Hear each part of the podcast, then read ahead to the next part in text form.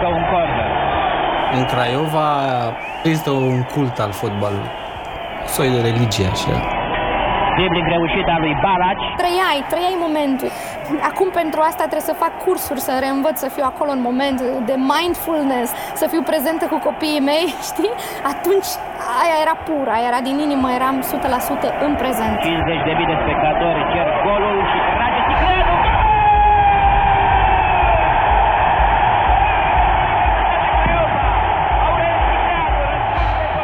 Era sărbătoare. Am mers în ambulanță, în mașină de pompieri, în mașină de miliție și chiar dată într-o mașină frigorifică. Toată lumea trăia pentru weekend, străzile voiau, oamenii se întâlneau la terase, steaguri, fulare, se pregăteau, mergeau. uh, Era foarte frumos. Fenomenul Craiova Maxima este printre cele mai cunoscute povești ale fotbalului românesc. Vorbim despre prima echipă din România care a obținut rezultate remarcabile în cupele europene, de care toți microbiștii mai vechi s-au îndrăgostit pe la începutul anilor 80. Balaci, Cămătaru, Lung sau Țicleanu sunt doar câțiva dintre jucătorii care au scris istorie pentru Olteni și pentru fotbalul românesc și care au născut la Craiova o iubire unică pentru România. Din păcate, asemenea pasiune și emoții au dispărut azi din fotbalul nostru, așa că dedicăm primul episod al seriei despre Universitatea Craiovei Maxima, pentru a descoperi cum s-a construit iubirea nebună a oltenilor și ce a însemnat pentru ei acea perioadă. Asculți Cel mai frumos joc, un podcast despre amintirile suporterilor români. Eu sunt Andrei, sunt antropolog și țin cu Progresul București. Iar eu sunt Mara, sunetistă și țin cu rapid.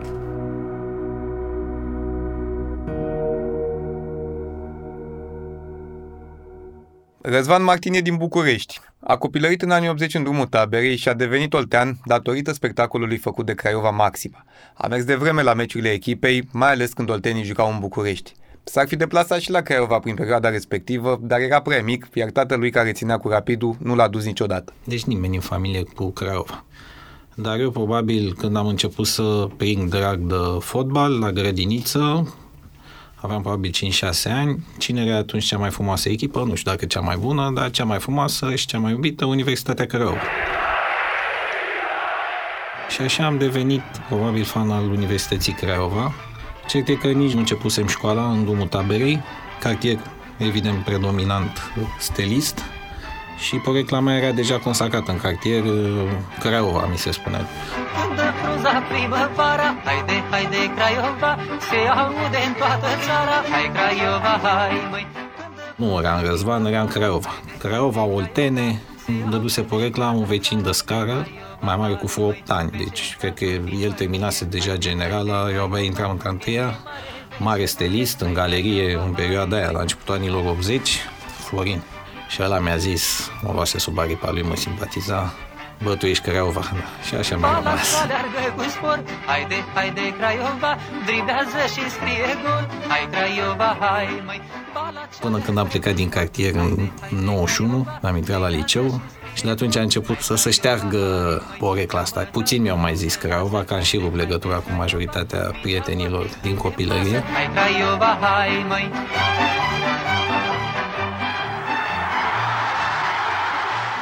Frumusețea Craiovei Maxima mergea până în restul țării. Ea ajungea să-i atragă și pe suporteri ai altor echipe, cum este Dan Marinache.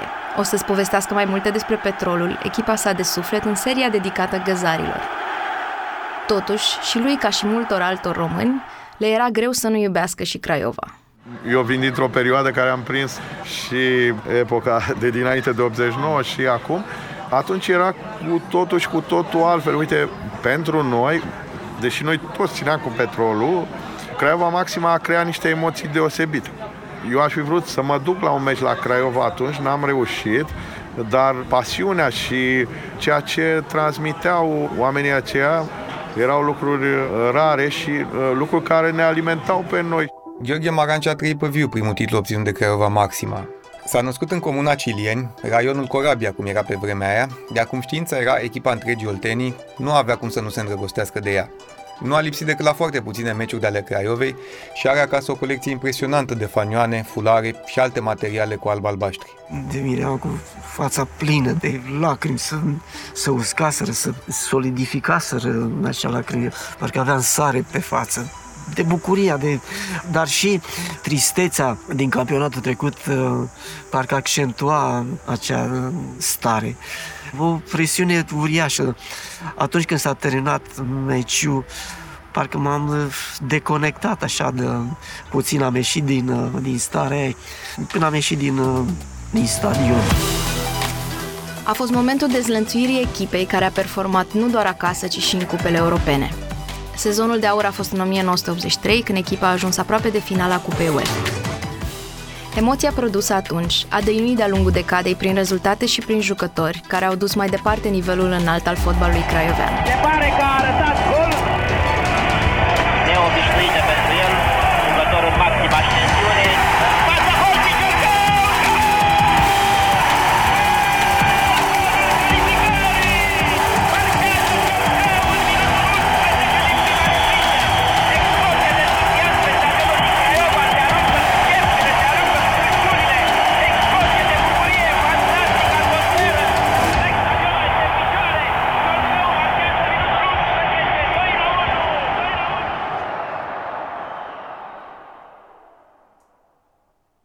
Pentru mine Balaci e, e așa, adică, ok, la Maradona mă, mă alint eu că e zeul meu și că eu sunt de religie maradoniană și abia aștept acum recensământul să văd cum mă note. Dar pentru mine Balaci a fost și rămâne Balaci, vârf de atac. Balaci a trecut de Florin Marineu. Moraru, gol. Și altfel, fotbaliști care m-au marcat de la Craiova, băi, da, Gică Popescu. În ciuda acelei trădări dureroase din 2002, ce a făcut Gică Popescu între 88 și 90 la Craiova, cum a ținut echipa aia în spate când el avea doar 21 de ani, și nu, nu, nu, nu realizezi chestia asta decât dacă erai intern în tribune acolo să vezi.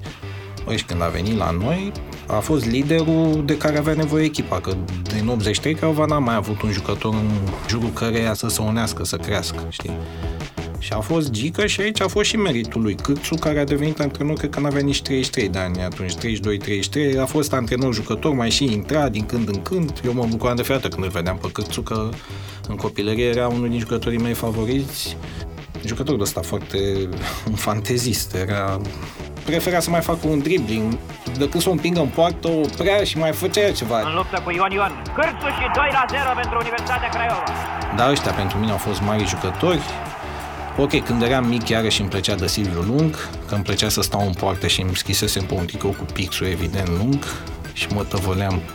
Și acum vreo 2 ani la Craiova, eram chiar la Parastas și era și Silvica acolo și am făcut poză cu el și era și maica mea și zic, uite, mama v-a înjurat când era mic foarte mult că trebuia să spele haidele mele că stăteam în poartă și mă, mă tăvăleam dorind să fiu Silviu Lung. Vremea erau, aveam Maidane în fața blocului pământ de țărână și acolo jucam fotbal.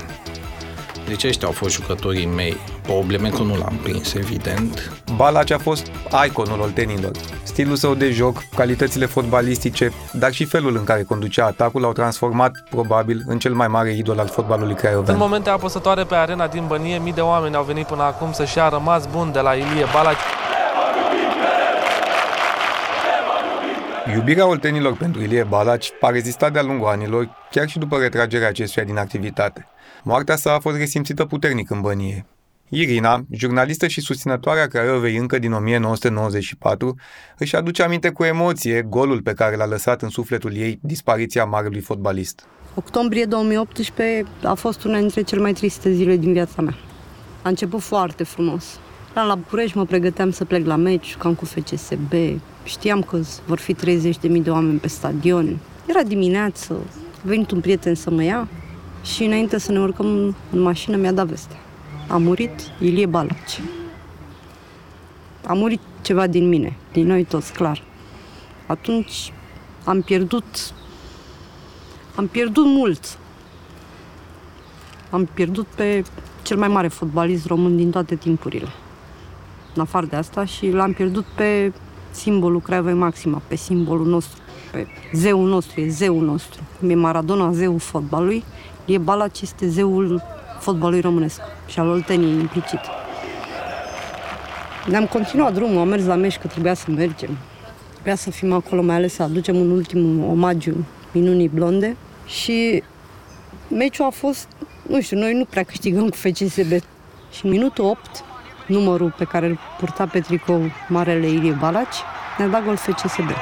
Noi aveam moment pregătit în minutul 8 să aruncăm flori albastre pe marginea terenului. Incredibil, în minutul 8, cel în care se sting luminile și se aruncă flori pe gazon în memoria lui Ilie Balaci, FCSB deschide scorul printr-un autogol. Ce cumul de factori!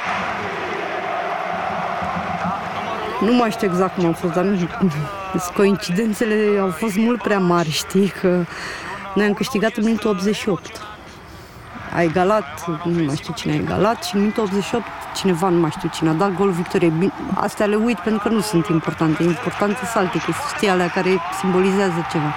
Noi am câștigat meciul în minutul 88.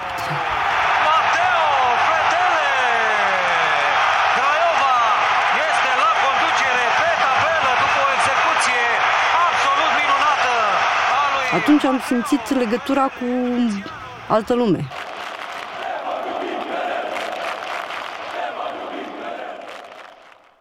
Probabil ar fi fost nedrept să vorbim despre acei ani fără să-i lăsăm pe suporteri să-și amintească și de Ion Oblemenco, omul care a contribuit enorm ca jucător la primul titlu al Craiovei din 74, dar și ca antrenor la cel de-al doilea din 80. Mulți spun că fără Oblemenco, Craiova Maxima nu ar fi arătat la fel. Marancea își amintește de iubirea pe care orașul o purta printr-un moment neplăcut al carierei marelui jucător, care în urma unor probleme de sănătate a fost internat în spital. Tocmai venisem de la practică, eram în anul 2, am făcut practica la secția montaj general locomotive electrice în electroputere și când am aflat, m-am întristat. Am plecat, după ce am uh, servit masa, am plecat cu mai mulți colegi, acolo în zona spitalului regional, să aflăm date despre starea de sănătate. Da, am, am prins atunci moartea. Nu doar fotbaliștii au fost importanți, ci și alte persoane care și-au legat cariera de fotbal. Sebastian Domozină, de exemplu, a rămas în sufletul microbicilor olteni, poate la fel de puternic ca cei mai buni fotbaliști. Comentariile sale memorabile de la Fotbal Minut cu Minut, emisiunea prin care radioul public transmitea meciurile primei ligi de fotbal din România, se identifică cu Craiova Maxima, la fel de mult poate ca unele dintre golurile care au rămas în istorie. Ovidiu Blag îl descrie astfel în cartea pe care o dedică emisiunii. Într-o lume cenușie și fără perspective, Sebastian Domozin a fost vocea simbol a Craiovei Maxima, sufletul Universității Craiova, decanul ziariștilor sportivi craioveni. Un crainic sportiv pare a fi un simplu jurnalist care relatează publicului ascultător despre faze și goluri din timpul unui meci de fotbal. Nimic mai mult, nimic mai banal și nimic mai fals. Pentru că, în cazul lui, Sebastian Domozină pare a fi fost, pentru Universitatea Craiova, cu adevărat, spiritul unei mari iubiri. Astfel, nu se explică de ce, odată cu dispariția lui, încet încet echipa se atrofiază sportiv, trăiește din amintiri și parcurge cel mai întunecat coșmar al ei. Încheiem citatul. După cum se vede, o galerie vocală ca cea a oltenilor nu poate să nu fie completată de o voce de radio pe măsură. Sebastian uh, Domozin uh, se identifică cu Universitatea Craiova, comentariile, stilul de a comenta, dicția, timbru, l-au făcut să fie iubit și apreciat de olteni, dar nu numai de olteni. Minut cu minut, cred că vine de la acea emisiune cum era pe timpul. Meciurile se jucau la aceeași oră și erau transmise la radio. În studio era Gheorghe Minoiu a, intra, intra domozină, nu mai ține acolo. Erau alți în transmisiune și intra direct, să auzea fondul ăla sonor, cu strigătele și bucuria suporterului și nu ținea cont. Ghiciulețu, alo, Ghiciulețu, aici Craiova. Minutul 32, Tabarca și golul 2, autor este Tacuen. Fază electrizată pe partea dreaptă, țară lungă, pasează 2, Obleneacu, Giuliu.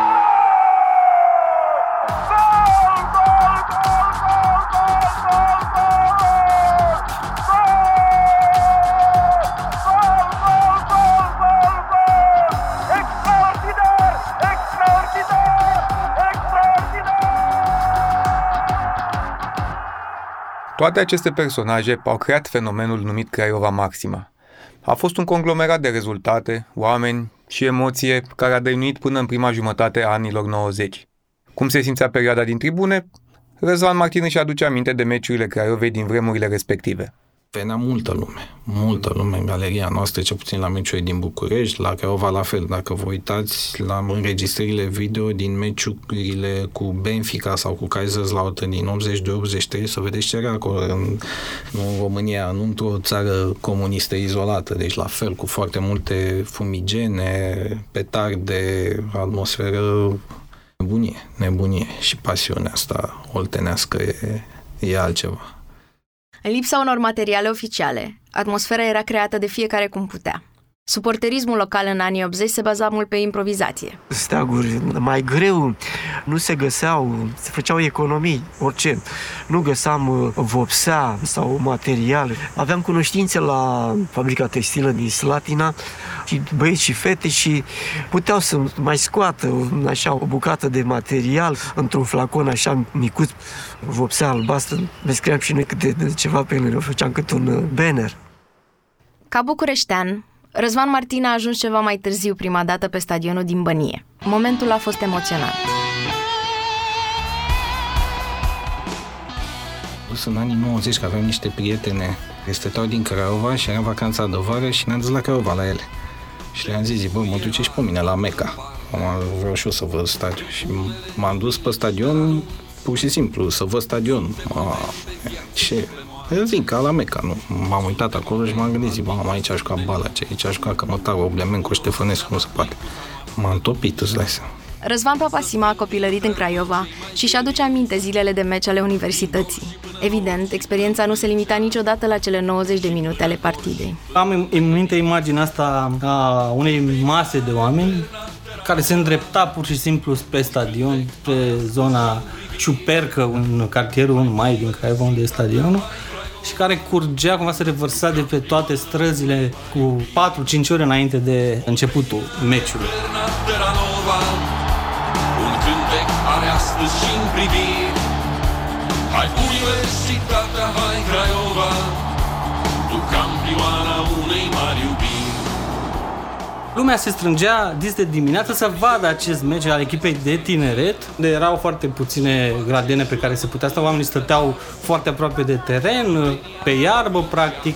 Observau ce se întâmpla, jucau acolo, cum jucau, ce jucau, era o veselie, o atmosferă din asta de sărbătoare, după care se duceau de la stadion la o berărie, berăria la Ciupercă, așa se punea, consumau acolo uh, berile, de obicei bere Craiova sau pentru că e important și asta, că normal că se bea foarte mult, nu numai că nu exista atunci ok, dar asta s-a menținut și mai târziu pentru că era un fel de patriotism local, trebuie să consumăm berea Craiova, că nu o să bem noi nu știu ce bere făcută la București, de exemplu. Sau...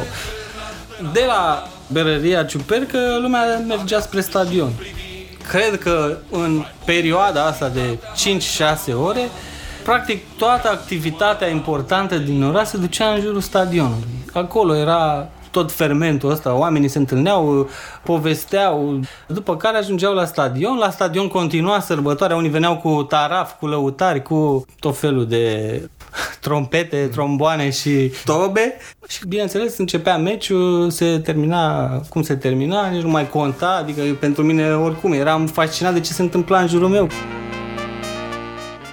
Deci cu lăutarii, faza e că erau oameni care veneau uh, din toată regiunea Olteniei și veneau de la sat, veneau din orașele mai mici, gen Severin, Râmnicu Vâlcea, Târgu Jiu, dar cei care cântau aceste trupe de lăutari, brigăzi de lăutari, acești lăutari veneau la meci cu tot uh, instrumentele cu care de obicei se duceau și la mână. Dar de data asta cântând ceva super vesel, de genul m-a făcut mama oltean, din folclorul tradițional oltenesc și întrețineau atmosfera câteva ore bune, da, până începea meciul, oamenii se bucurau. Atmosfera era frumoasă nu doar acasă, ci și în deplasare. După cum am mai zis, Craiova era iubită în mai multe orașe, atât pentru fotbalul frumos pe care îl practica, dar și pentru că era considerată o oponentă a Stelei și a lui Dinamo, echipele detestate printre suporterii cluburilor populare din provincie. La Timișoara ne simțeam noi cel mai bine. Deplasarea la Timișoara am făcut-o și până în 1970. Veneam de la Cine la Caracal cu autobuzul și din Caracal era tren care mergea la Timișoara. În Timișoara, fiind mulți olteni, ne așteptau la gară sau dacă mergeam cu autocarul, se ducea vestea că au venit și se atașau și grupului și defilam prin Timișoara, da? La Timișoara nu era nicio diferență, orică jucăm la Craiova, orică jucăm uh, acolo. În București, la meciurile contra Stelei și alu Dinamo, situația nu mai era la fel de prietenoasă. Sunt ani în care s-a construit, probabil, marea rivalitate cu Capitala, cu cele două echipe care au fost puternic favorizate de sistem. Craiova era singura echipă din perioada aia care părea că poate să mai fractureze monopolul capitalei.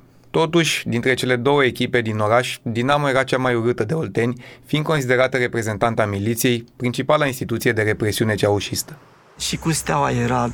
Oamenii nu suportau, în primul rând, miliția, securitatea, prin prisma miliției și a securității de atunci și a relelor pe care îl făceau, că unii dintre ei erau de o atitudine și un comportament din calea afară, erau smei smeilor. Nu avea nimeni ce să le facă. Ei jigneau, jurau, băteau, dar nu, nu aveam ce să facem. Dar când eram în grupuri și mergeam, defilând, nu, nu ni se întâmplau rele din partea lor, să fim uh, reținuți sau... Dar bine, nu era uh, din partea suporterilor orteni agresivități nici fizice, nici verbale. Doar acolo, la, în tribună, acolo ne făceam uh, jocul, spectacolul, show-ul nostru. Răzvan Martin își aduce aminte însă și de un meci din Ghencea, jucat cu puțin timp înainte de Revoluție, în care se simțea cum tensiunea față de echipele bucureștene crește tot mai mult. Am prins un alt meci fabulos, tot în 89, meciul de, am zis eu că ăsta a anunțat Revoluția în România, când uh, i-am bătut pe Steaua în Ghencea. Era anul ăla în care Gică Popescu trăgea echipa după el. Noi aveam o echipă în care era un singur jucător, practic, să zicem, vedetă, restul talentați și salahori. Dar cu cârțul antrenor, care probabil îi mobiliza foarte bine și o echipă foarte inimoasă. Și am bătut cu 2-1 în Ghencea, steaua cu tot jucătorii, cu Hagi, Balin, Lăcătuși, tot, tot, tot. Țin minte că ninsese, m-am dus la 11, am văzut și tinere speranțe și după aia ne-am mutat pe celălalt, pe stadionul mare în Ghencea, țin minte să oprise tabela prelungiri și noi atunci stăteam la întâia, foarte aproape de o oficială și ne-am întors, îi strigam către Valentin, că era Valentin Ceaușescu normal anterior, și începusem să-i strigăm, nu ți-l dăm pe Gică, nu ți-l dăm pe Gică, că ei vreau să-l ia pe Gică Popescu, la avusese jumătate de sezon la, sau un sezon la Steaua, când a trebuit ăsta să facă armata și ca să nu faci armată, te duceai la Steaua. Sau făceai armata, stagiu militar la Steaua. Ultimul rezultat remarcabil a fost obținut în 91, când Craiova a câștigat titlul. Cea mai importantă amintire e cu tatăl meu din 91, uh, anul în care Universitatea Craiova a luat campionatul și am fost exact la meci în ziua respectivă. Craiova ia campionat, atunci Prunea era în poartă și aveam deja o galerie micuță care stătea la stemă pe vechiul central și mi-amintesc că tata mi-a zis tu cred că acolo ți-ai dori să fii să nu te prind că te duce acolo.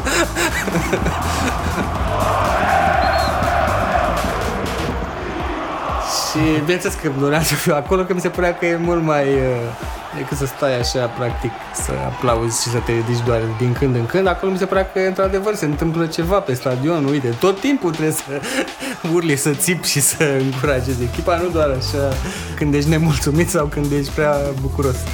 Da, și asta a fost un moment care m-a marcat pentru că am participat la acest succes important. Am văzut ce înseamnă să câștigi un trofeu important, tot ritualul ăla de la sfârșit, cu jucătorii care făceau turul de onoare al stadionului, bucuria aia imensă a oamenilor pe care na, încercam cumva să o înțeleg atunci, dar mai târziu mi-am dat seama că am participat la un moment istoric. Moștenirea celor ani a dăinuit la Craiova. Căderea comunismului nu a știrbit în niciun fel iubirea pe care oamenii au arătat-o echipei. Noul regim părea că deschide alte șanse spre revenirea Craiovei la un nivel înalt după constrângerile anilor 80. În anii 90 mi se pare că lucrurile au rămas aceleași. Practic nici oamenii nu s-au schimbat. Adică au fost aceiași oameni care veneau la meci și asta e cumva super uh, interesant poate și cred că în timpul comunismului lucrurile astea ar fi interesant de aflat dacă oamenii se retrăgeau atât de des cum se retrag acum din galerii pentru că au joburi, că au uh, probleme, că au, uh, trebuie să se ducă la muncă, trebuie să facă anumite lucruri, e, atunci aveai oarecare stabilitate și practic puteai să te ocupi, să, chiar dacă nu era, nu știu, super organizat, dar mă gândesc dacă ar fi fost și organizat, cred că aveam niște coregrafii și niște galerii super uh, tari, adică Asta, în anii 90 poate că nu era atât de mare impactul ăsta al uh, știu, neoliberalismului, al schimbării și oamenii veneau uh, din aceeași inerție, aceiași oameni, îi cunoșteam, îi știam. Uh. Ușor încep însă să apară și noi generații de fani fascinați de atmosfera pe care o descopereau la Craiova. Intră în tribună suporterii mai tineri, care își amintesc cum au descoperit stadionul pe care Craiova Maxima scria în trecut istorie. Adriana a început să țină cu alb-albaștri pe la jumătatea anilor 90. N-ai, n-ai altă opțiune. Când te naști și locuiești în Craiova, n-ai altă opțiune decât să ții cu Craiova. Părinții trăiesc cu nostalgia Craiovei maxima, îți povestesc tot timpul, știi, 11 la de aur pe din afară, care dădea 8-9 jucători la echipa națională. Trăiam cu fanioane în casă de la meciurile cu Bordeaux, Kaiserslautern și așa mai departe. Cred că aveam vreo 5, 6, 7 ani când m-a luat prima dată pe, pe central. Avea el niște locuri preferate ori la tribuna 1 lângă tunel, zicea că se văd jucătorii frumos când ies și se vede și meciul bine, ori la tribuna 2 Meciul care m-a, pe care mi-l amintesc bine a fost Craiova Steaua 3-2 din 97. Superbă atmosfera. Nu puteam să mă uit, mă uitam și pe stadion, dar mă uitam foarte mult înspre galerie. 97, steaguri mari, se cânta foarte mult, extraordinară atmosfera. Și de atunci am început să, să urmăresc așa constant în presă, la televizor, ce zicea tata și așa mai departe. Inima galeriei Oltene cântă, hai Craiova, hai știința. Mingea a fost trimisă spre poartă de Silvian Cristescu. Irina a descoperit pasiunea din tribune cam în aceeași perioadă. Eu sunt născută în 84. În 94 am fost prima dată pe stadion. Aveam 10 ani, nu știam eu mare lucru, dar m-a luat tata să scape de gura mamei, probabil. și când am pășit pe vechiul stadion pe central, am simțit piele de găină, un fior, mi s-a părut că e ceva deosebit, deși eu acolo eram mai mult forțată adus. La 10 ani nu prea aveam eu chef. M-aș fi jucat cu păpușile, dar din momentul acela am știut că și revin la definiția prietenului meu, pentru că alta mai bună nu găsesc. Cea mai frumoasă poveste de dragoste dintre oameni și fotbal. Pasiunea oltenilor, care sunt oameni înflăcărați, așa nu se poate compara cu altceva. Practic, atunci stadionul aparținea galeriei, cumva și suporterilor. Și la Craiova a fost un meci, cred că în 93 sau 94, sportul studențesc în care pentru că arbitrul, nu știu, a încurcat, a dat niște decizii împotriva universității și după meci a ieșit o revoluție în oraș, atunci s-au rupt gardul, a pus să intre pe teren, să îi prindă pe arbitrii. Practic nu exista pază pe stadion, era totul la discreția suporterilor, nimeni nu putea face față unui grup de 2-3 de oameni dezlănțuiți. și asta s-a întâmplat tot în anii 90. Sunt celebre urmăririle dinamoviștilor de la stadion până la gară. Dinamo venea în deplasare la Craiova și după meci, indiferent de rezultat, erau alergați până la gară. Dar și nu alergau 100-200 de oameni, alergau câteva mii. Deci câteva mii pe urmele lor dăteau cu pietre. Tot orașul era practic într-o revoltă totală. Așa. și știu că o deplasare importantă a fost în 92 pe Ghencea, când am ajuns tot așa, am fost o deplasare cu trenul Uh, și cred că 5.000 s-au deplasat, dacă nu mai mult, 5.000 de suporteri. Am ajuns în uh, stadion înaintea suporterilor steliști. Fain, Craiova la bătaie, 1-0, dar uh, deplasarea a fost într-adevăr se cânta, se bea. Era o stare așa generală între suporteri pe care nu o întâlnești decât uh, cu ocazii de astea speciale. Pasiunea era alimentată și de faptul că, în ciuda lipsei unor rezultate remarcabile în acei ani, echipa privatizată părea totuși mereu aproape de noi performanțe. Noi am visat tot timpul, noi ca și suporteri ai Craiova, am vrut tot timpul ca și Craiova să ajungă iar uh, campioana României și să ajungă în cupele europene, să câștigăm o cupă, să câștigăm un campionat. Ultimul campionat a fost în 1991 și eram atunci în 2000 e timpul, e timpul, e timpul, sunt 10 ani, vrem performanță la Craiova. Au fost aproape de câteva ori. N-am să uit un meci în Ghencea, în 95, era un fel de final a campionatului, trăgeam noi cu ei la titlu, noi îl aveam pe Craioveanu, la era Lăcătuș, erau echipe foarte bune și deci au venit atât de mulți din Craiova și din București că toată peluza de la tabelă din Ghencea n-au încăput în ea și ne-au dat drumul și la oficială pe colțul acela dintre peluză și tribuna oficială. Deci au fost 7-8 mii veniți. Vă dați seama, 7-8 mii la un meci de campionat. Lăsăm Craiova în perioada în care gloria părea aproape. Suporterii au sperat mult timp la o nouă Craiova maxima, deși în a doua jumătate a anilor 90 apăreau primele semne că situația nu e tocmai în regulă. După pauză, în episodul 2, oltenii ne vor povesti mai multe despre dezamăgirile care au urmat. Cel mai frumos joc este o producție sunete pe bune. Sezonul 2 a fost realizat de Mara Mărăcinescu, Andrei Mihail, Iulia Țurcanu, Laurențiu Coțac, Cosmin Cio și Andreea Cio. Ilustrațiile sunt desenate de Emanuel Colban, tema muzicală este compusă de Sebastian Gemie, iar identitatea vizuală este realizată de Andrei Ponomari. Și dacă tot mai ai chef de astfel de povești, îți recomandăm să asculti și cel mai bun film prost, un mystery podcast despre un film pierdut fără urmă. O serie audio despre feluri profesionale, începuturi, compromisuri și despre cum poți face pace cu trecutul. Caută-l oriunde asculti podcasturi. Mulțumiri speciale merg și către Flora Pop pentru ajutor pe partea de editare și, în ultimul rând, către transcriereaudio.com, fără de care nu am fi putut scrie scenariile care stau la baza episoadelor. Cel mai frumos joc este cofinanțat de Administrația Fondului Cultural Național.